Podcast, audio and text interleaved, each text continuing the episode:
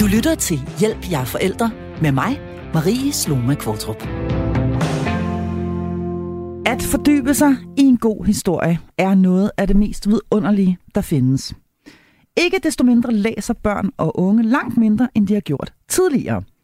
Og forklaringen er formentlig nuanceret, men spørger man dem selv, børnene og de unge, så er det dels de mange aktiviteter i hverdagen, og så selvfølgelig den allesteds nærværende digitalisering. I dag skal programmet handle om børn, unge og litteratur. Og i den anledning har jeg fast medlem af mit panel, natkirkepræst Signe Malene Berg, med mig her i studiet. Og så har jeg fornøjelsen af en helt særligt input gæst, nemlig Rakel Røst, kant med i litteraturvidenskab, forfatter og stifter af non-profit organisationen Les for Livet. Velkommen til jer to, tak, og velkommen tak. til Hjælp. Jeg er forælder. Og tusind tak, fordi du har lyst til at komme og, og, og gæste øh, vores lille program her, Rakel. Jeg kunne godt tænke mig at starte med at, at spørge dig, hvordan var dit forhold til bøger, da du var barn? Altså, jeg voksede op i en meget dysfunktionel familie, og der brugte jeg meget litteratur som en form for overlevelsesmekanisme. Øh, jeg ville gerne bare drømme mig væk, så det var meget fantasy og børnedetektiver og hestebøger for eksempel. Øh, så det var også på biblioteket, at jeg ligesom fandt en oase, et sted, hvor jeg kunne slappe af, og der var højt til loftet, og det var virkelig bare sådan et øh, frirum. Et frirum, og måske også en flugt? Lidt. Ja, en virkelig positiv form for eskapisme. Det var det virkelig. Jeg har brugt mange timer på at læse, og nogle gange flere bøger om dagen. Flere bøger om dagen simpelthen? Ja, fra jeg kom hjem fra skole til jeg gik i seng. Okay. Hvad med øh, sådan noget som at få læst højt? Var det noget, der eksisterede i dit hjem, eller var det, da du selv begyndte at læse, at, at litteraturen fik en plads i dit liv? Altså, det var en meget religiøs familie, jeg voksede op i. Mine forældre var mormoner, så der blev læst højt af de hellige skrifter, altså Bibelen og Mormons bog var det, og noget, der hedder lærepagter. Så på en måde fik jeg højt læsning, men den var jo ikke så lystbetonet, kan man sige. Så det her med de gode øh, skønlitterære værker og sådan noget, det var noget, jeg ligesom selv dykkede ned i. Mm. Må du læse, hvad du ville? Altså, eller var der også sådan, var der, mente dine forældre noget om, hvad du skulle læse, og hvad du ikke skulle læse? Altså, jeg måtte læse, hvad jeg ville, altså mest fordi der ikke rigtig blev holdt opsyn med det. Øh, vi havde også arvet en masse bøger af min oldemor, så øh, der var egentlig et stort udvalg af bøger. Men min far læste ikke selv i dem. Øh, han holdt sig ligesom til de hellige skrifter, så, og jeg læste øh, de der oldemors bøger. Og så fandt jeg jo også ud af, at der for eksempel var bøger med frække scener i og sådan noget. Men præcis, så det jeg tænker på, der må vel i virkeligheden have været noget, som du måske ja, men ikke det kan se i forvejen, og jeg synes, det var verden. meget morsomt, altså, ja. at uh, der lige der bag min far, når han sad i sin faste stol, var sådan nogle bøger med, med nogle spicy scener i. Øhm, nå, øhm, no, men, han, men det vidste han jo ikke, og hvad man ikke ved, har man jo som be, bekendt ikke øh, ondt af. Hvordan vil du beskrive din øh, opvækst? Nu siger du, du voksede op i en øh, meget religiøs, men også en dysfunktionel øh, familie. Altså, min far og mors ægteskab øh, virkede ikke så godt. Jeg har aldrig rigtig set dem røre ved hinanden, og min mor havde helt klart et medicinmisbrug. Og min far var en meget fanatisk type mormon, som for eksempel har sagt til mig, jeg vil hellere se dig komme hjem i en kiste, end at se dig miste din død. Øh, og så var der utrolig meget kontrol også. Altså min far kunne øh, finde på at råbe ind gennem døren til toilettet, at jeg kun måtte bruge to stykker toiletpapir. Eller han tog døren af til mit værelse, fordi jeg havde kommet til at smække med den. Øh, så der var utrolig meget kontrol på den måde også. Og I var lutter piger? I, øh... Ja, vi var tre piger, og min far ønskede sig at brænde en dreng, så vi var alle sammen lidt øh, skuffelser bare af at være vores køn. Okay. Så og hvordan var, hvordan var jeres interne relation? Kunne I så støtte hinanden og finde trøst i hinanden, jer piger imellem, eller? Nej, det synes jeg ikke, vi gjorde, fordi der var sådan meget begrænsede ressourcer, økonomisk og følelsesmæssigt og sådan noget, så jeg synes mere, vi var sådan nogle ulveunger, der ligesom kæmpede om kærlighed og lompenge og alt sådan noget der, så vi arbejdede nok mere mod hinanden end med. Mm. Vil du beskrive din opvækst som ensom? Altså, jeg følte mig ikke ensom sådan, men jeg har godt set, at det har jeg jo nok været men jeg gik ikke rundt og tænkte, at det var jeg. Mm. Men jeg har jo godt set bagud, at jeg har været meget afskærmet og ikke haft rigtige venner eller nære relationer, men altså, det var så normalt, så jeg ikke tænkte over det. Lige meget, hvad man vokser op i, så normaliserer man det jo. Så det er jo først i bagklogskabens uh, klare lys, at man kan se, hov, det var egentlig ikke så fedt, det der. Mm. Men alligevel, så kan du se, at det ikke er så fedt, og mærke, at det ikke er så fedt da du bliver 16 år, så går du selv op på kommunen og beder om at blive fjernet? Ja, altså der begynder jeg at kunne mærke, at jeg er ved at gå fra hinanden, altså psykisk. Så, øh, og jeg har en veninde på det tidspunkt, som er blevet fjernet og som bor på en ungdomspension. Og der tænker jeg, at det kan være en mulighed ligesom at få lov til at slippe fri. Så der kontakter jeg dem jo så, og så tager de mig i første gang ikke særlig alvorligt, og mine forældre kommer op til et møde, og en socialrådgiver siger, at nu må jeg også tage, at tage hjem og løse problemerne. Og så har jeg jo ligesom øh, dolket mine forældre i ryggen, så at sige, så det bliver bare en meget værre situation.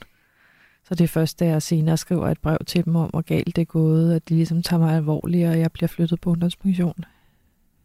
Så i virkeligheden, så, så bliver din situation værre af at henvende dig for at få hjælp, kan man sige, i første omgang i hvert fald? Ja, det gør den i hvert fald nogle måneder, ikke? Mm. Øhm, du bliver flyttet, og du kommer på denne her øh, ungdomspension. Hvordan, øh, hvordan bliver dit forhold til, til hvordan, hvilken rolle har litteratur i den periode i dit liv? Altså hvor du jo er en teenage-pige, som har forladt dit hjem og alt, hvad du kender til. Altså, der er ikke en eneste bog på den institution, jeg flytter hen til. Jeg vil også sige, at der er ret lave forventninger også til, hvad sådan nogle øh, anbragte unge, som også øh, interesserer sig for.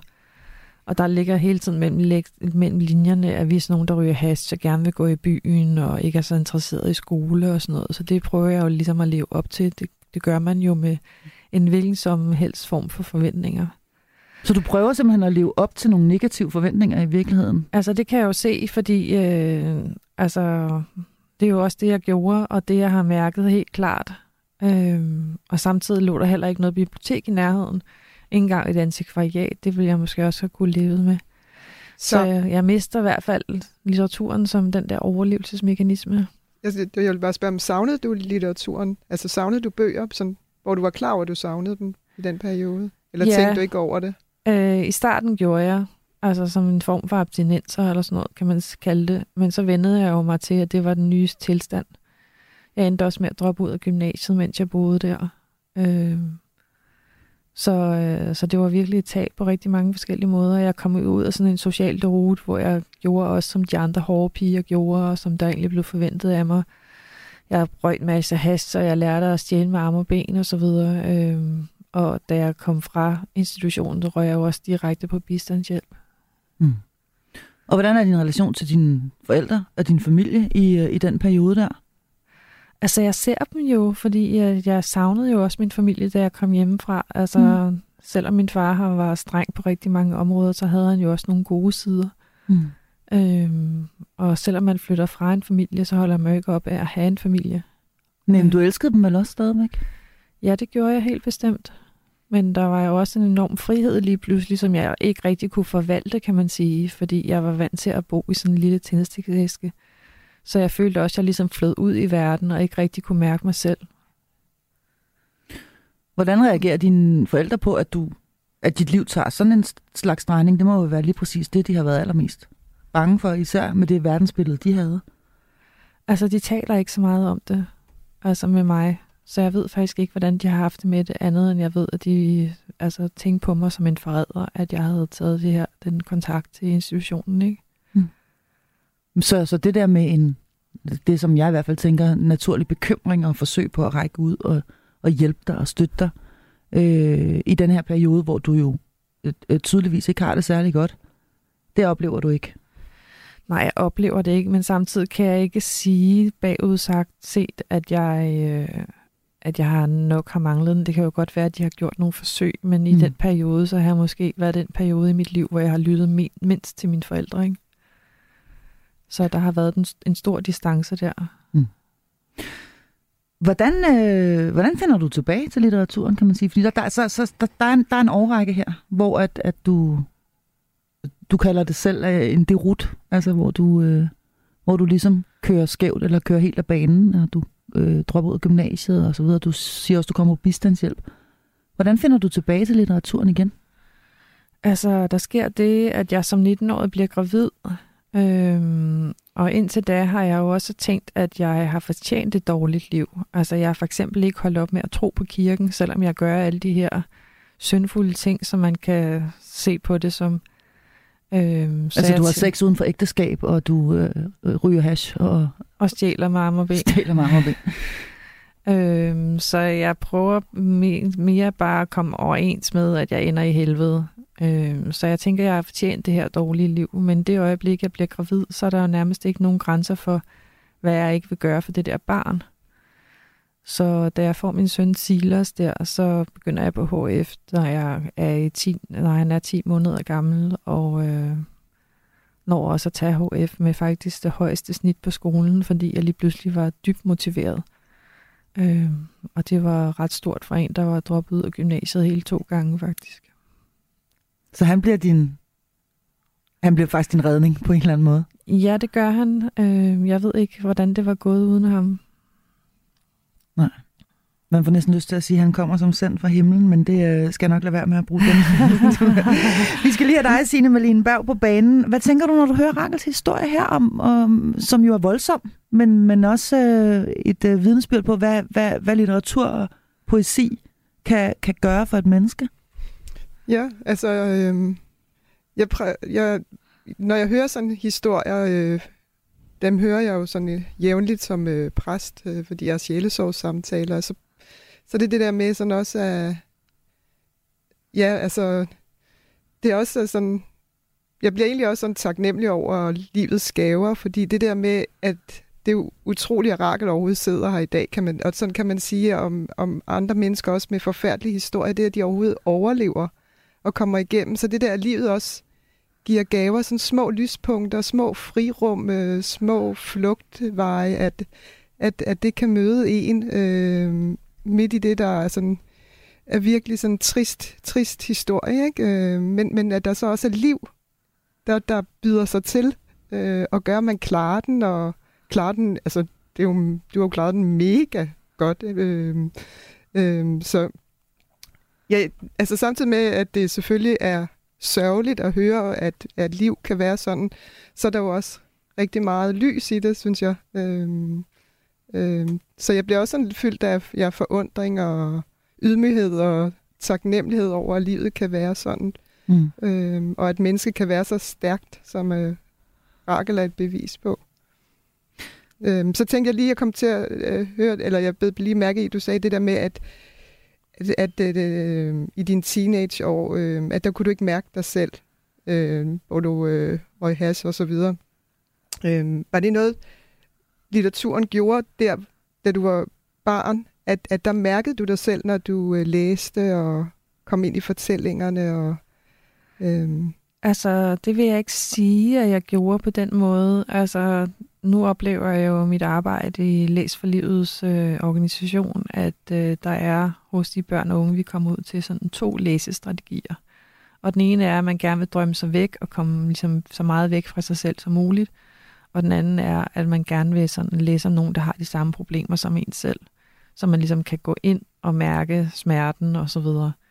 Og jeg har helt klart haft den strategi med at drømme mig væk, øh, og ikke mærke på det. Altså, jo mere fantastisk, jo bedre. Mm. Så på den måde har det været øh, også et frirum, en form for plaster af en slags. mm. Så en, en rigtig form for virtual reality på en eller anden måde, Ja, litteraturen. det kan man sige. Ja. Jeg har lyst til at spørge dig, øh, Signe Malene Berg, fordi nu siger du selv, du er øh, blandt andet sjælesøger. Hvordan, hvordan bruger du bøger i dit arbejde som præst, eller hvordan bruger du litteraturen eller poesien øh, til at, at, at hjælpe, eller forløse, eller trøste mennesker? Altså, jeg bruger den, altså nu har vi jo kristendommen, øh, den har du sådan negative erfaringer med, men altså Bibelen, øh, at den er så fyldt med alle mulige historier, øh, og, og, og fiaskoer, og fejl, og, og succeser, og altså finurligheder, og hvad, hvad, hvad mennesker kan finde på og ikke finde på, øh, og hvordan livet alligevel kommer bullerne, og ud af det, der ser helt sort ud, så bliver der alligevel af det sorte skabt noget, som der er frugtbart og liv i. Så jeg, jeg, jeg bruger selvfølgelig, altså jeg bruger Bibelen og dens fortællinger og bibelpersoner øh, til sådan, øh, til at, at hjælpe øh, den, jeg taler med, hvis det er oplagt selvfølgelig, at, at, at sætte vedkommendes historie ind i, i den bibelske fortælling, så der ligesom kommer en overbygning på, eller en ramme, der er større end, en, en, den subjektive, personlige, individuelle historie, så man ligesom får et større rum at, at se sig selv i. Og det er også det, synes jeg, litteratur kan, at det skaber jo også en distance, som gør, at det faktisk bliver mere nærværende, end hvis man bare, altså at det var sådan en til en øh, tilgang, øh, at det var min historie. Men, men det, det der, det bliver sat ind i en større historie, der, der er noget, der bliver nærværende øh, på en anden måde øh, øh, gennem den der distance, litteraturen har. Man kan mere forholde sig til det, hvor det kan være svært. Nu siger du det der med ikke at ville mærke sin smerte. Men, men det der med, at man kan læse om nogen andres smerte, mm. øh, gør, at man et eller andet sted altså, alligevel skaber en eller anden form for bearbejdning, tænker jeg. Øh, eller i hvert fald et sted, hvor det kan finde ro øh, mm. ens egen smerte. Jamen, det hører jeg også Rakel øh, sige, ja. at der ligesom er to veje. Ikke? Altså, at den ene er, at man, at man læser om nogle andre, som har det øh, tilsvarende øh, hårdt eller slemt, ja. eller lider på samme måde som en selv, ja. eller er de samme årsager. Og en anden er den der rene form for eskapisme, ja. som jeg i hvert fald også selv kender, øh, øh, som, som jo også kan løfte en et helt andet sted hen i virkeligheden. Og, ja. og ligesom øh, musik kan gøre det for mange, ja. simpelthen øh, lave et stemningsskifte øh, inde i en, så man kan gå fra at være øh, helt mørk til at blive lys i løbet af relativt kort tid. Ja, det kan forvandle. Ikke? Altså, ja. øh, man ja, kan både præcis. identificere sig og genkende, men det gør også noget ved en, øh, så man kommer et, et nyt sted hen. Mm. Hvilken rolle har Bibelen for dig i dag? Altså, det er man nødt til lige at spørge dig om, for Signe, hun sidder her og, og fortæller om, hvordan hun bruger øh, Bibelen i sit arbejde. Øh, spiller den overhovedet nogen rolle for dig i dag? Altså, jeg har jo min mors gamle læderbibel, øh, og jeg har også læst en del i den, da jeg skulle skrive min øh, autofiktive roman Grundvold. Øh, men mest får jeg lidt tics af den, fordi at den er blevet brugt i sådan en øh, dårlig sammenhæng på en eller anden måde, og jeg er blevet slået i hovedet med den. Øh, men jeg kan godt forstå, at måske især det nye testamente kan, kan bruges altså som en, en livsfilosofi, eller som nogle gode leveregler osv. Altså vi kan vel alle sammen abonnere på næste kærlighed, for eksempel. Mm. Ja. Og hvad med din, din søn? Det er simpelthen nødt til at spørge om. Har du læst højt af Bibelen for din søn? Det har jeg bestemt ikke. Altså, jeg var i en periode nervøs for, at han ville blive mormon. Det tænkte jeg, at det kunne være noget af det værste, der ville ske i forhold til at retraumatisere mig. Nej, undskyld. Jeg, det er ikke engang noget at grine af. Hvorfor var du nervøs for det? Fordi at min far jo, som var Silas' øh, morfar, var meget prædikende over for ham og fik ham til at tegne Jesus-tegninger og så videre. Og jeg ville stadig gerne øh, have ham i min søns liv og ligesom have, at de fik en relation. Mm. Jeg var ligesom bange for, at, øh, at han ville sætte sit præg igennem på en eller anden måde. Og det kunne du vel næppe frabede dig? Altså, kunne, kunne du sige til din far, at jeg vil gerne have, at du Altså, det prøvede det jeg, men han var ikke særlig lydhør. Nej. Han vidste bedst. Ja, igen. igen. Vi går lige tilbage igen, fordi jeg, jeg, vi, vi skal lige tilbage igen på sporet til, til, til din øh, personlige historie, Rakel, og vi, jeg lover, at vi, vi, vi kommer helt op til, til, til, til der, hvor du er i dag. Men, men hvis vi går tilbage til det her tidspunkt, hvor du bliver mor, og du, du tager den her HF med bravur, du har stadigvæk relation til din øh, familie, øhm, og som vi lige hørte dig fortælle her, så, øh, så er det et, øh, et, øh, et kæmpe vendepunkt hvis ikke, nu skal jeg ikke lægge dig ord i munden, men måske nærmest det største, at du, at du bliver mor for ja, det her barn. det er det helt bestemt. Ja. Hvad, hvad, hvad sker der så? Øh, hvad sker der så? Altså med, med, med dig? Altså hvor, hvor, øh, hvor øh, begiver du dig hen på livets landevej? Altså efter at have arbejdet et år efter HF, så begynder jeg på litteraturvidenskab, øh, og der har vi jo blandt andet Jobs bog som en form for tekst, som vi skal analysere. Øh, og det bliver sådan et mindblowing ting for mig på en eller anden måde, fordi jeg har aldrig nogensinde tænkt på, at der var forfattere i Bibelen. Det var jo Guds ord. øhm, og det bliver ligesom startskuddet på, at jeg begynder at tænke lidt mere kritisk over mormonismen og pille det lidt fra hinanden, og at jeg faktisk ender med at, altså man plejer jo at sige miste min tro, men jeg vil mere sige befriet for min tro. Øh, så, øh, så det er jo ret stort, at jeg ligesom kan lægge det bag mig, og jeg føler, at det gav en enorm stor frihed til at være den, jeg var. Der var jo mange å, kan man kalde det. Altså, det er jo en meget mandshumanistisk religion blandt andet, hvor at kvinder ikke har det store udfoldelsesrum. Øh, så der var det en måde at blive fri på. Mm. Og hvilken betydning har lige præcis Jobs bog i for mormoner? Øh, den har ikke nogen særlig betydning Okay. andet end at være en del af Bibelen. Altså, men øh, på litteraturvidenskab var den jo så et eksempel på, øh, på en øh, kompleks tekst. Ikke? Okay. Så det, det, den er i virkeligheden med til at, at frisætte dig, Ja, kan man sige, den. fra din, fra din tro. Det bliver startskud i hvert fald. Mm. Mm, det er jo sådan også, ja, jeg Ja. elsker paradoxer. Ja. Altså det her med, det er netop også Bibelen, der befrier dig. Ja. Så det er smukt. Ja, ja men, men, men, men, men befrier dig for noget, som jo i den grad har været en, en øh, nærmest en spænde, tror jeg, øh, for dig som, øh, som, som barn. Hvordan, er, hvordan har du det med tro i dag? Altså, jeg er ikke troende. Altså, i mange år var jeg ateist, men nu vil jeg sige, at jeg er agnostisk. Altså, vi kan jo trods alt ikke vide, om der findes noget, der er større end en selv. Mm. Øhm, så jeg er åben over for det. Altså, jeg er absolut ikke kristen på nogen måde. Og hvad med, hvad med familiebåndet? Er det stadig eksisterende? Jeg ved, din far er, er ikke, ikke lever mere. Altså, Men, begge mine forældre er døde her inden for de sidste par år, øhm, og begge mine søstre er gået ud af kirken, så der er ikke noget, nogen mormonsk indflydelse længere. Okay, så du er i den grad befriet hele vejen rundt. Ja, det må man, Kan man sige. sige. Ja. Ja. Hvornår begynder du så at, øh, at skrive? Hvornår bliver det en, en, øh, en, øh, en ting for dig, eller noget, som du dyrker? Eller har du i virkeligheden gjort det hele tiden? Eller hvor- hvornår, hvornår kommer det... Øh, hvornår kommer... Altså, jeg Forfatteren oppe i Ja, altså, jeg har vildt for forfatter for den gang, jeg fandt ud af, at bøger ikke var noget, der blev produceret på, for, på fabrikker. Det troede du, det troede du det troede jeg. De kom bare ud af trykkeriet. Ja, men kan I ikke huske, at der var sådan noget fantastisk inden fjernsyn for dig, hvor der blev brugt fem minutter på, at man ligesom så noget inden for en fabrik, hvordan man lavede sodavand eller et eller Jo, andet. jo, det var den Jo, jo. tids uh, YouTube-videoer. Ja, så tænkte jeg, at det var noget lignende med bøger. Så da det gik op for mig, at det var rent faktisk nogle mennesker, som havde det som deres job at skrive bøger, så tænkte jeg, ej, det kunne jeg godt tænke mig at være. Og det har ligesom været noget, der har ligget siden da. Øh, Jeg skrev to børnebøger, da min søn han var lille, men så gik der jo nogle år, hvor at jeg har været enemor ret meget tiden, og ikke haft overskud til det, så det var jo først, da min søn han blev teenager og flyttede hjemmefra og så videre, at jeg begyndte at skrive igen. Ja, fordi de fleste ved jo også, at øh, det her med at skrive bøger, det er de færreste, der sådan, kan leve af det. Altså Ja, ja, ja. ja. ligefrem øh, øh, øh, rent faktisk øh, øh, tjene penge på det. Så du har jo også skulle ligesom tjene til dagen og vejen et andet sted. Ja, bestemt. Men det her med at skrive, det er jeg lidt interesseret i, fordi hvad, hvad, øh, hvad er det for en hvad er det for en ventil, eller hvad er det, hvad er det, det kan, det her med at skrive for dig?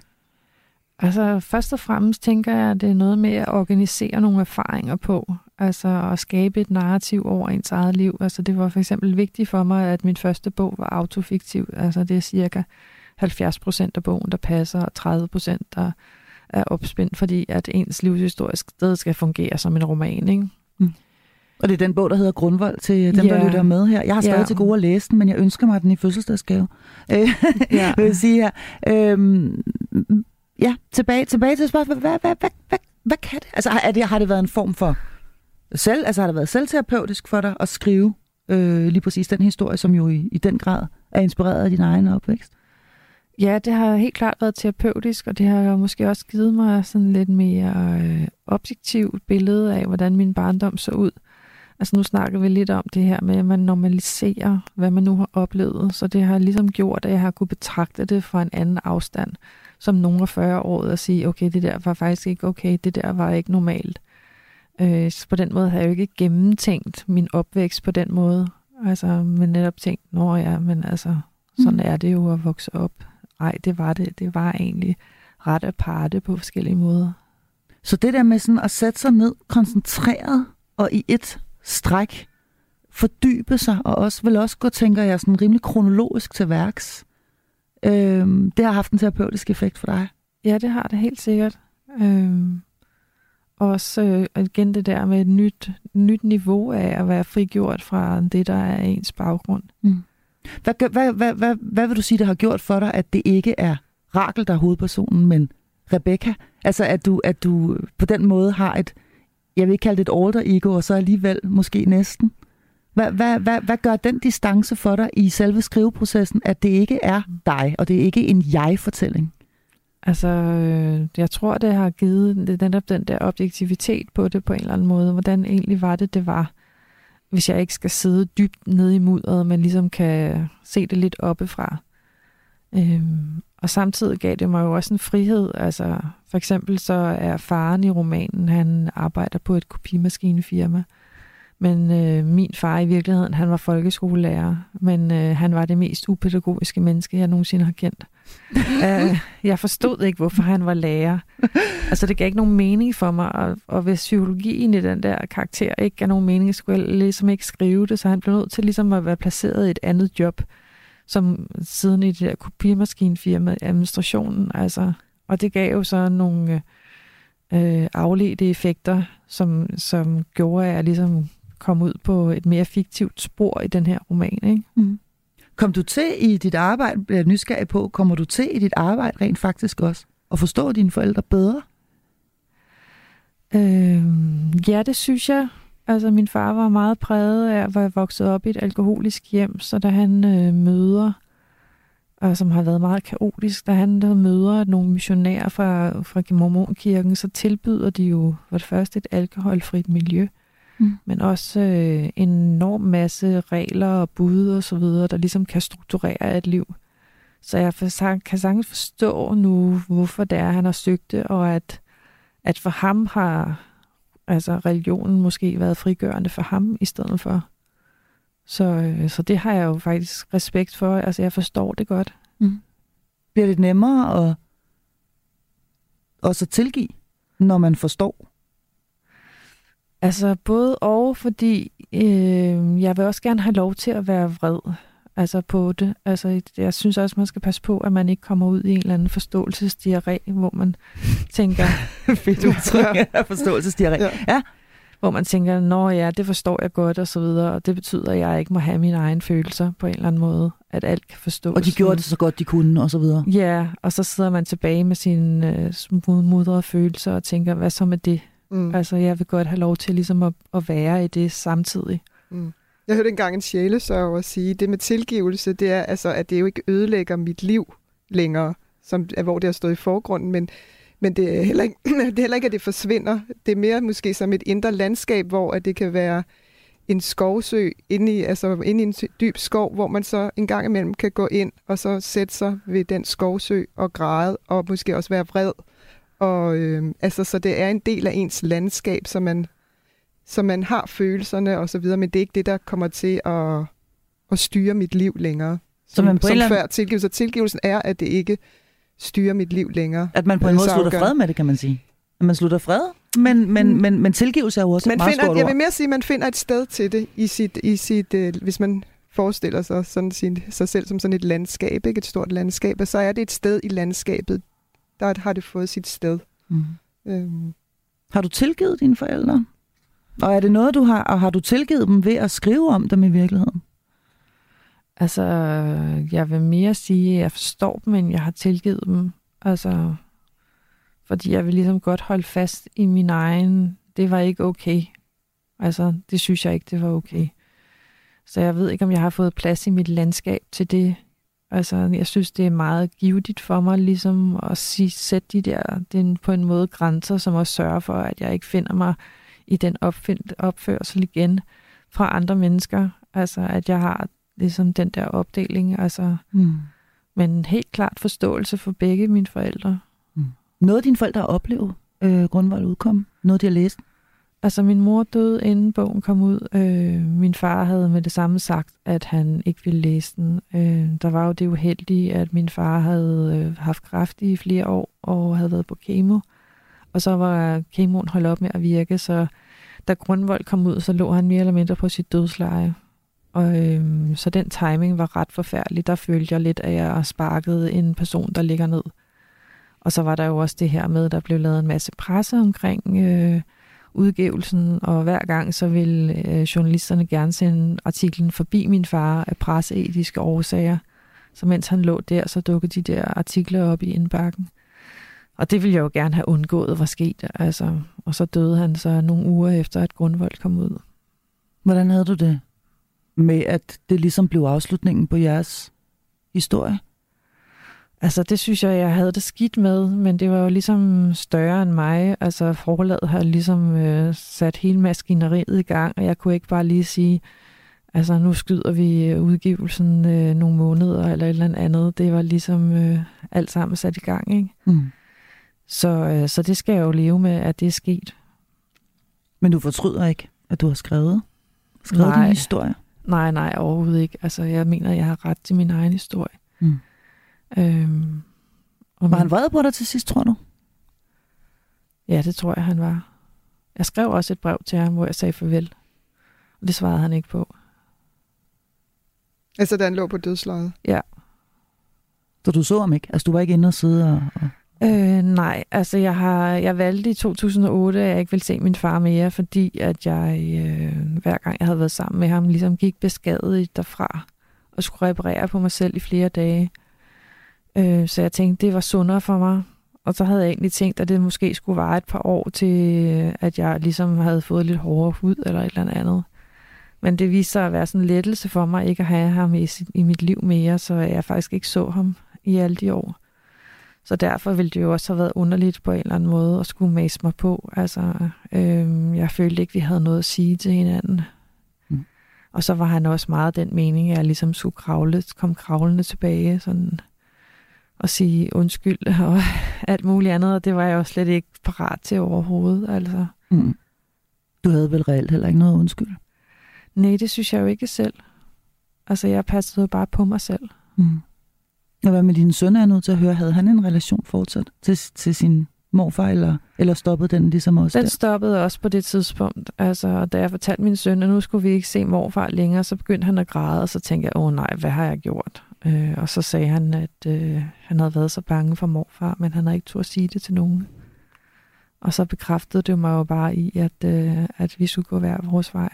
Du har taget den rigtige beslutning. Helt sikkert.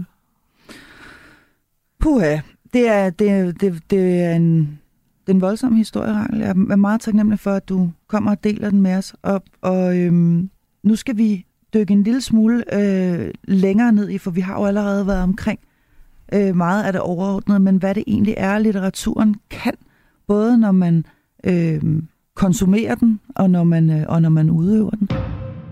Du lytter til Hjælp, jeg er forældre. Og jeg har besøg af fast medlem af mit panel, natkirkepræst Signe Malene Berg, som i dagens anledning ikke siger så meget, som hun plejer, fordi vi simpelthen Lytter. har besøg af en øh, meget øh, spændende gæst, nemlig forfatter og stifter af Læs for Livet, Rakel bryst. Og det er altså Hjælp, forældre, hjælp jer forældre, du, øh, du lytter til. Jeg er nødt til at spørge jer begge to. Øh, det her med litteratur, kan vi ikke i virkeligheden finde præcis det samme i det digitale univers, som jo vi jo ikke kommer udenom, er en kæmpe stor del af børn og unge menneskers verden. Altså, man får jo ikke nødvendigvis et større ordforråd, for eksempel af at se øh, øh, YouTube-videoer. Man kommer ikke til at danne sine egne billeder inde i af at se YouTube-videoer. Øh, man kommer ikke ind i den samme flow-fornemmelse, øh, hvor man mister tid og sted øh, på samme måde. Altså, litteraturen kan så utrolig mange ting, også i forhold til det her med at, at genkende øh, følelser og tilstande osv. Og så også at kunne se øh, hovedpersoner indenfra, for eksempel. Det gør man jo ikke, når man streamer, øh, og man ser det nyeste øh, Batman-serie eller et eller andet. Øh, og det hjælper os jo faktisk med at forstå andre mennesker. Altså, hvordan er det, at andre mennesker resonerer, for eksempel. Mm. Hvad siger du, Signe Malene Berg?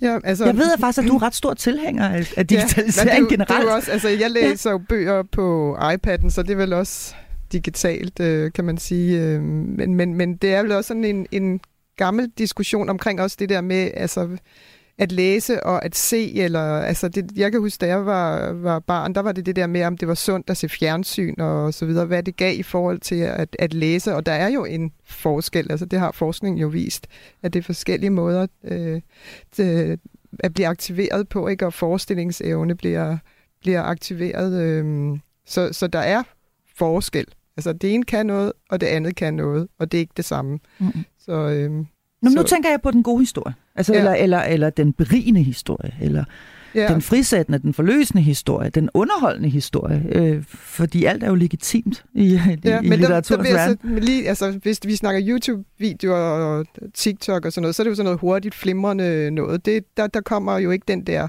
fordybelse. Nå nej, men der findes jo for eksempel også, øh, og det kan jeg da se på min egen, især mine teenager derhjemme, altså jo et fuldstændig vanvittigt udvalg af, af serier, for eksempel, som jo netop mm. er fortællinger, og nogle af dem, de er så i svingende øh, kvalitet, men, ja. men, men som jo også, som jo i virkeligheden er, at du tager et kapitel, og, og, og, og så kan man så se den der, inden for syv minutter starter det næste. Jo, jamen, altså, det næste, du behøver slet ikke gøre noget, så kommer den næste episode ja. af Kardashians, eller hvad det nu er, de sidder og ser, ikke? Jo, jo, jo men der har jo været en kultur før, før den, øh, det, det, det bogtrykkeriets opfindelse, ikke? Altså, det var jo en mundtlig fortælletradition, bogen. Eller i middelalder med kalkmalerier, altså der var det jo meget visuelt, øh, som i virkeligheden måske minder mere om vores tid i dag, hvor det også er blevet det visuelle mm. oplevelse og fortællende univers, øh, der er det sådan umiddelbare for mm. unge. Øh, så, så ud fra fortællingen og så videre, der, der findes, der tror jeg, det kan komme til udtryk ikke nødvendigvis kun i bøger. Altså, så, øh, men, men jeg er ikke... Øh, så jeg, ikke, jeg, jeg er måske ikke så bekymret over det. Altså, øh, altså, jeg tror, fortællingen skal nok leve på den ene eller den anden måde, men det er klart, der er noget, man ikke har, hvis ikke man har det, det trygte bogstav mm. øh, og, læser og, på den måde. Og en af de ting, som du er jo inde på her, Rakel, som jeg selv kan huske fra min egen barndom, og jeg kan huske det forfærdelige, der nogle gange skete, nemlig at man havde læst en bog eller en række bøger, og man vidste præcis, hvordan hovedpersonen så ud, og så videre, og så blev den filmatiseret, og så var det bare fuldstændig forkert. Det var mm. virkelig, virkelig nedslående at gå ind og se de her film i biografen, fordi man jo havde øh, øh, visualiseret det hele, og man vidste, hvordan vejen så ud, øh, hovedpersonen boede på, og alle de her ting. Hvad er, det, hvad er det, du mener, at det kan? Det, at man laver sine egne billeder. Hvorfor er det vigtigt? Jamen, det er jo det her med at styrke sin egen fantasi, altså, som jeg også tror kan sørge for, at man tænker mere kreativt i forskellige sammenhænge, altså fordi man er medskaber af fortællingen. Øhm, og så vil jeg også gerne slå et slag for øhm, det her med at, altså, at lære at læse. Altså teksterne i det hele taget. Der har aldrig været så meget tekst i samfundet, som der er nu. Øh, og hvis man ikke lærer at læse rigtig godt, så bliver man sat af også. Så det synes jeg er en vigtig pointe. Altså, man bliver ikke en god læser af at se Netflix eller se YouTube. Øh, og det er så nødvendigt at se, altså, læse for livet. Vi donerer biblioteker til steder, hvor anbragte børn og unge bor. Mm. Og det er kun 47 øh, procent af, af anbragte unge, som får folkeskolens afgangseksamen, så der er rigtig mange, som læser rigtig dårligt. Øh, så vi har altså brug for at, at fordybe os i de her tekster, og hvad det nu kan give os. Altså også bare sådan helt teknisk med at læse, især for børn og unge. Og simpelthen også at få en, en, en relativt høj læsehastighed, tænker jeg. Altså også, at man, at man ikke er, øh, er 100 år om at, og, og, øh, og tykke sig igennem en bog. Det har vel også en betydning, når man tænker videre frem, og vores børn forhåbentlig skal uddanne sig. Ja, helt sikkert. Ja. Altså, vi har faktisk mange funktionelle analfabeter i Danmark, altså, øh, og det er jo rigtig svært, når man får øh, vigtige informationer i noget så kedeligt som e-boks, eller man skal skrive en jobansøgning, eller et eller andet. Så det, det handler jo også om at kunne navigere i det her samfund. Mm. Øh, men jeg tror, at man lærer at læse, hvis man er engageret i teksten. Mm. Altså, så jeg tænker ikke, at at det skal være båret af så meget andet end lyst. Altså, jeg tror, at lysten kan bringe en rigtig langt. Og nu er vi faktisk ved at være inde ved noget af det, som jeg sådan helt aktuelt er virkelig optaget af. Nemlig det her med, hvordan pokker vi får vores børn til at læse og til at læse noget mere.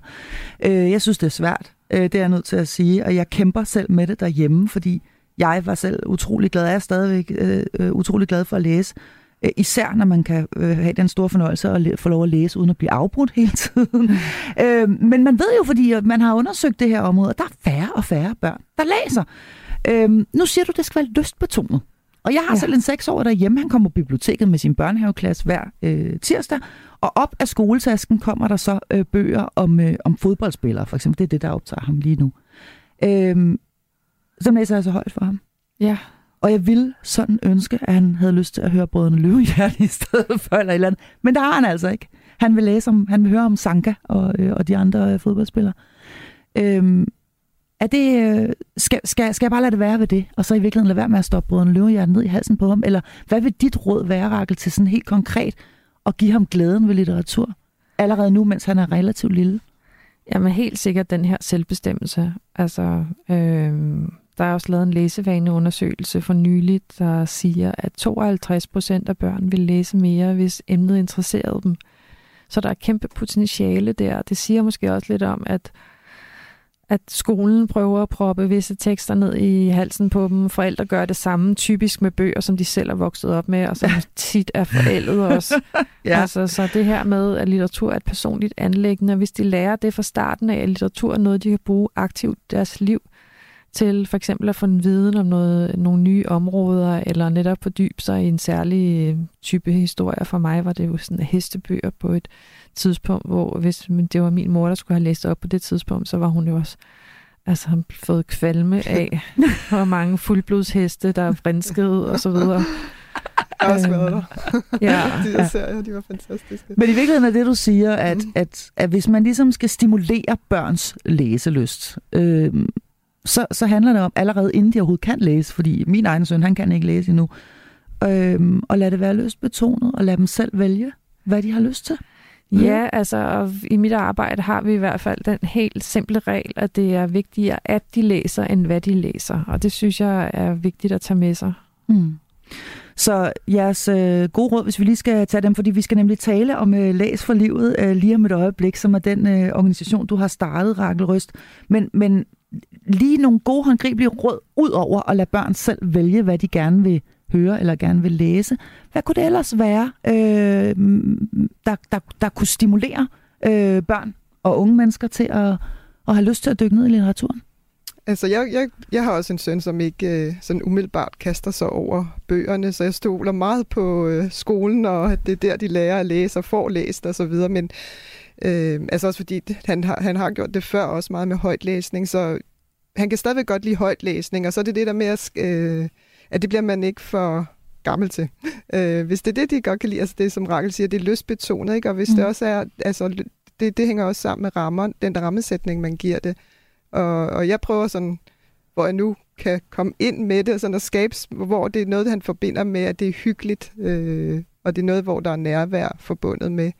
Øhm, og så også det der med, ja, så er det fodboldbøger, eller fodboldvenner som e, øh, e-bog læst op øh, gennem, jeg ved ikke hvor mange år nu, og så mange øh, bøger er der altså ikke i serien, så det er ikke fordi kvaliteten er så høj, men, men det er bedre end ingenting. Øhm, mm. så, så det der med hele tiden at have antennerne ude med, hvor kan der lige komme lidt ind, hvor at det, at det bliver forbundet med noget, der, der er rart. Men en ting er jo, at de interesserer sig for enten fodbold eller heste, eller hvad det nu end må være. Eller mm. jeg, har, jeg har også piger, som læser øh, bøger, som altså nogle af dem er virkelig håbløs øh, kvalitet, som, som diverse YouTuber og sådan noget udgiver mm. om make-up, eller hvad ved mm. jeg, så er det ligesom det, de sluger.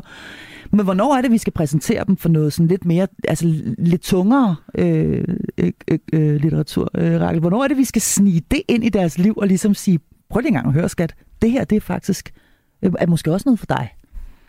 Altså det kan man jo godt forsøge på, men øh, hvis man bliver afvist, så synes jeg, at man skal tage det dybt alvorligt. Altså jeg tænker okay. også, at det er skolens opgave ligesom at byde på noget af den tunge litteratur og afkræve en bogreport og alle de der ting, mm. altså hvor de ligesom bliver præsenteret for det der lidt mere komplekse fortælling. Men jeg tænker, at i fritiden så handler det altså virkelig om lyst. Mm. Altså man kan jo godt lidt hårdt delt op i pligt og lystlæsning. Altså, der synes jeg, at hjemmet skal være et frirum, altså, så man kan sørge for, at, øh, at øh, det ikke føles som pensum. ja. ja, og især fordi de har jo mange steder, det har de i hvert fald der, hvor mine børn går i skole, det her med, at de skal læse 20 minutter om dagen. Og i forvejen, det kan altså være ret svært, og øh, i hvert fald hjemme hos mig at få dem til. Øh, og hvis man så oven i det, tænker jeg, ligesom siger, og det skal være, øh, du, nu skal du læse Røden og Løvehjerte, øh, for det vil jeg have, du gør, så kan det gå hen og blive endnu mere umuligt. Så lyst og rammer. Øh, hvad gjorde du med din søn, da han var, da han var, var mindre? For nu er han jo en voksen mand, Rakeløst. Ja. Øh, men hvad gjorde du for ligesom at, at gøre litteraturen til, også gøre det til noget positivt og til et frirum for ham eller for jer sammen? Jamen, jeg prøvede for det første at have bøger rundt omkring i huset, som kunne interessere ham. Altså, jeg sørgede også for ligesom at låne sådan en lille bunke frisk litteratur, som blandt andet også lå på toilettet på vores rigtigt? pedalspand. Fordi der vidste jeg, der sad han ude nogle gange i lange perioder af gang. det synes jeg godt, jeg kan genkende. Ja. ja. Øh, og så tog vi jo, havde nogle ritualer, som vi tog ind på Københavns Hovedbibliotek herinde, øh, og øh, så gik i Hørsted, hos Ørstedsparken og lå der med en slush ice og lidt guf og så videre, og så blev læst højt. Og det samme med strandture nogle gange. Øhm, og så tænker jeg også det der med at have et fysisk lækkert læsemiljø derhjemme, og sørge for, at de måske også har en, en lille reol på deres værelse, og sådan, så det igen bliver gjort personligt, at, øh, at litteraturen ligesom forbindes med noget hyggeligt. Mm. Og så ved jeg faktisk, at øh, sådan noget som, øh, som, som belønning også kan være, øh, kan være noget, der fungerer. Øh, og det er i hvert fald en erfaring, du har gjort dig i, øh, i forbindelse med dit arbejde i, i, i den organisation, som vi nu skal tale mere om, nemlig Læs for Livet. Men det her med, at der simpelthen også kan være en eller anden, nu siger du en slush ice eller noget andet lækkert og en hyggelig ramme osv., at der også rent faktisk er en eller anden form for belønning i det. Altså nu sætter vi os ned her, og så spiser vi noget rart, og så, Øhm, og så læser vi samtidig. Ja, vi lavede sådan en lille mini-undersøgelse, hvor vi spurgte øh, 30 øh, børn og unge, der var anbragte om, hvad, der, hvad voksne ligesom kunne gøre for at, øh, at få dem til at læse. Og så var det her med en belønning, det var ret højt. Øh, ironisk nok var der en dreng, der foreslog, at man kunne få mere skærmtid af at læse. at, seriøst, det er jo simpelthen fungerer som belønning. Ja. Så, øh, så hvis du læser nu, så er der 20 minutter skærm bagefter. Jamen, det er jo maløst. Øhm, fantastisk. Du lytter til Hjælp, jeg er forældre. Det gør du nemlig, og øh, i dag der er jeg altså fornemt flankeret af medlem af mit faste panel her, natkirkepræst Signe Malene Berg, og forfatter og øh, stifter af organisationen Læs for Livet, Rakel Røst. Vi taler om børn, unge og litteratur i øh, denne uges episode af programmet her, og øh, lige præcis det er faktisk noget, som, øh, som du, øh, Rakel, ved rigtig meget om. Jeg har lyst til at spørge dig øh, sådan til, til, til dit arbejde i øh, Læs for Livet. Hvad, øh, hvad betyder det for børnene? Hvad oplever du, at det at læse kommer til at betyde for de børn, som altså pludselig får adgang til bøger på en helt anden måde, fordi I jo giver dem øh, bøgerne ud der, hvor de nu engang er, nu hvor de nu engang opholder sig? Altså, børn og de unge er tit meget målrettet i, hvad det er, de søger i litteraturen. Altså, der var for eksempel en dreng, der sagde, at han bare gerne ville læse om nogen, der kom ud af det her shit, fordi han ligesom selv følte, at hans liv var et moras. Øh, så det er jo en måde ligesom at søge rollemodeller på. Øh, der er også nogen, som bare gerne vil læse om nogle andre, der bor i plejefamilie, eller nogle andre, der har angst for eksempel. Så det er jo igen det her med at spejle sig i litteraturen, og læse om nogen, der har de samme problemer. Og så også øh, nogen, der siger, jeg får rigeligt af virkeligheden, og jeg vil bare drømme mig væk. Eller en bog skal være som en drøm, som der var en, der sagde. No.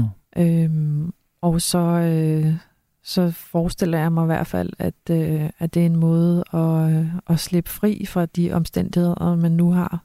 Mm. Fordi hvis vi lige skal, nu er det ikke alle, der ved, hvad læs for livet er, så hvis vi lige sådan skal, skal sådan helt øh, øh lavpraktisk lige øh, øh, og kort forklare, hvad, hvad, det er, hvad det er, du gør. Du, du indsamler bøger, som, øh, som, som folk donerer. Ja.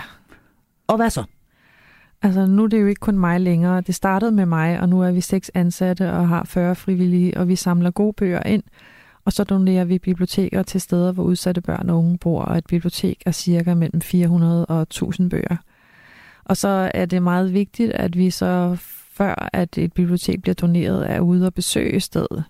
Sådan så vi får snakket med børn og de unge om, hvad skal det være for nogle bøger, for at de har lyst til at læse. Og de der samtaler er virkelig vigtige. Også netop det her med litteratur er et personligt anlæggende. Og så glæder de sig også til at få øh, bøgerne, og også forbinder dem med den der kærlige nysgerrighed, som vi har udsat dem for. Mm.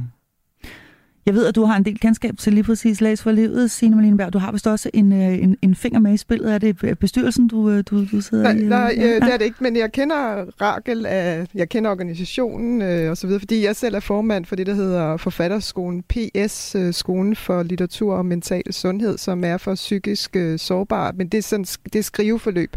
Så har vi også samarbejdet med Læseforeningen af Danmark, hvor det er sådan guidede læsegrupper, mm. øh, også for forskellige grupper øh, målgrupper. Øh, så, så på den måde øh, kender jeg sådan naturligt læst for livet, fordi vi har mange øh, forbindelseslinjer til, synes jeg. Mm. Øh, I arbejder i virkeligheden... for, hvad, det, hvad litteraturen kan ja. gøre. I arbejder for, i virkeligheden en lille smule parallelt, men inden for ja. det samme område, kan man sige. Ja.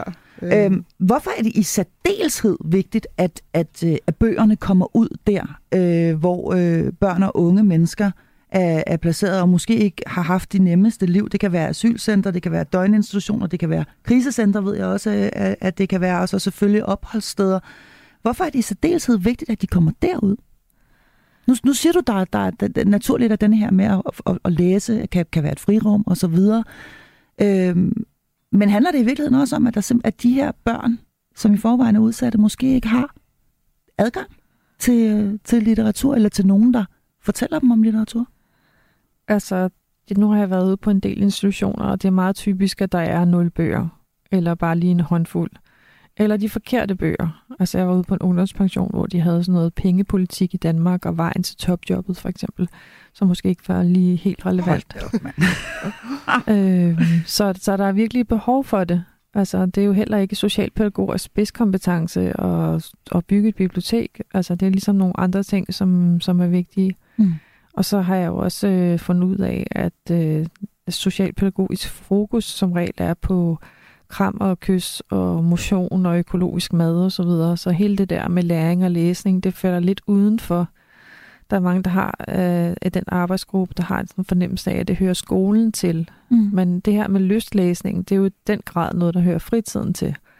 Og det er ikke så tit, at der egentlig bliver bakket nok op omkring den, så der kommer vi jo ligesom som øh, nogle eksterne mennesker og sørge for, at det bliver løftet, og der bliver kickstartet en læskultur på stedet. Mm. Hvad siger du øh, her? Sådan, vi bevæger os desværre hen mod afslutningen, men hvad, hvad, hvad, hvad vil du sige, Sene Malene Berg, i forhold til det her med sådan en non-profit organisation? For det skal lige sige, at I tjener ikke penge på det her. Det er alt sammen noget, der øh, bliver gjort, fordi I synes, det er et vigtigt stykke arbejde. Øhm, og det samme gør sig jo gældende for, for lige præcis forfat, den forfatterskole, som du står i, i spidsen for. Øhm, hvad tænker du sådan overordnet set øh, om, øh, om denne her type initiativer? At øh, jamen, der er så meget brug for det, øh, og jeg håber, der kommer meget mere af det. Altså, øh, det, det er sådan lidt en, en bølge øh, i, i Europa, ikke? Med, med det der med, det, med, at hvad litteratur det kan gøre for at lindre og måske hele og forvandle og give bedre livskvalitet for mennesker. Og, ja, så, øh, og, og der er bare alt for lidt af det i Danmark, øh, så jeg håber, der kommer meget mere. Og, og jeg er jo, altså, Rakel er jo et forbillede på hendes organisation, altså øh, mm. den, den måde, øh, I arbejder på. Så øh, ja, jeg håber, der kommer meget mere af det. Og så det, du sidder i virkeligheden ja. og er lidt starstruck lige nu? Ja, det må man sige. Til aller, aller sidst, øh, Rakel Røst og Signe mm. Malene Berg, hvis man sidder og lytter med her, og man godt kunne tænke sig at støtte lige præcis øh, det her initiativ, altså Læs for livet, hvad gør man så helt konkret? Altså inde på vores hjemmeside, der har vi en liste over øh, på 70 indsamlingssteder, hvor man kan donere bøger til. Og så kan man også blive medlem af Læsforledet også på vores hjemmeside. Og hvad betyder det at være medlem? Jamen, så har man for eksempel stemmeret for, hvordan hvem sidder i bestyrelsen, og hvordan former foreningen sig og så videre. Så det er en måde ligesom at få indflydelse på, og så samtidig støtte os med et beløb, som vi øh, kan bruge til at fare rundt i landet, når vi skal til Frederikshavn, eller hvad det nu er, og der skal en togbillet til. Hmm. Så øh, det er altså ind på Læs for livet. Er det med æ? På, øh, vi, vi lige det er begge dele. Det er begge dele. Man kan simpelthen... Øh, man, man, man, man selv valg. Alle, ja. alle veje fører, fører, øh, fører ind til jer. Ja, desværre. Tiden går jo altså bare virkelig hurtigt, når man er i øh, godt selskab, og det var jeg i øh, den grad her på denne her søndag formiddag på Radio 4. Jeg vil gerne sige tusind tak til forfatter og stifter af Læs for Livet, Rakel Røst, og til natkirkepræst Sine Marlene Berg. Mit navn er Marie Sloma Kvartrup. Tak fordi du lyttede til Hjælp. Jeg er forælder.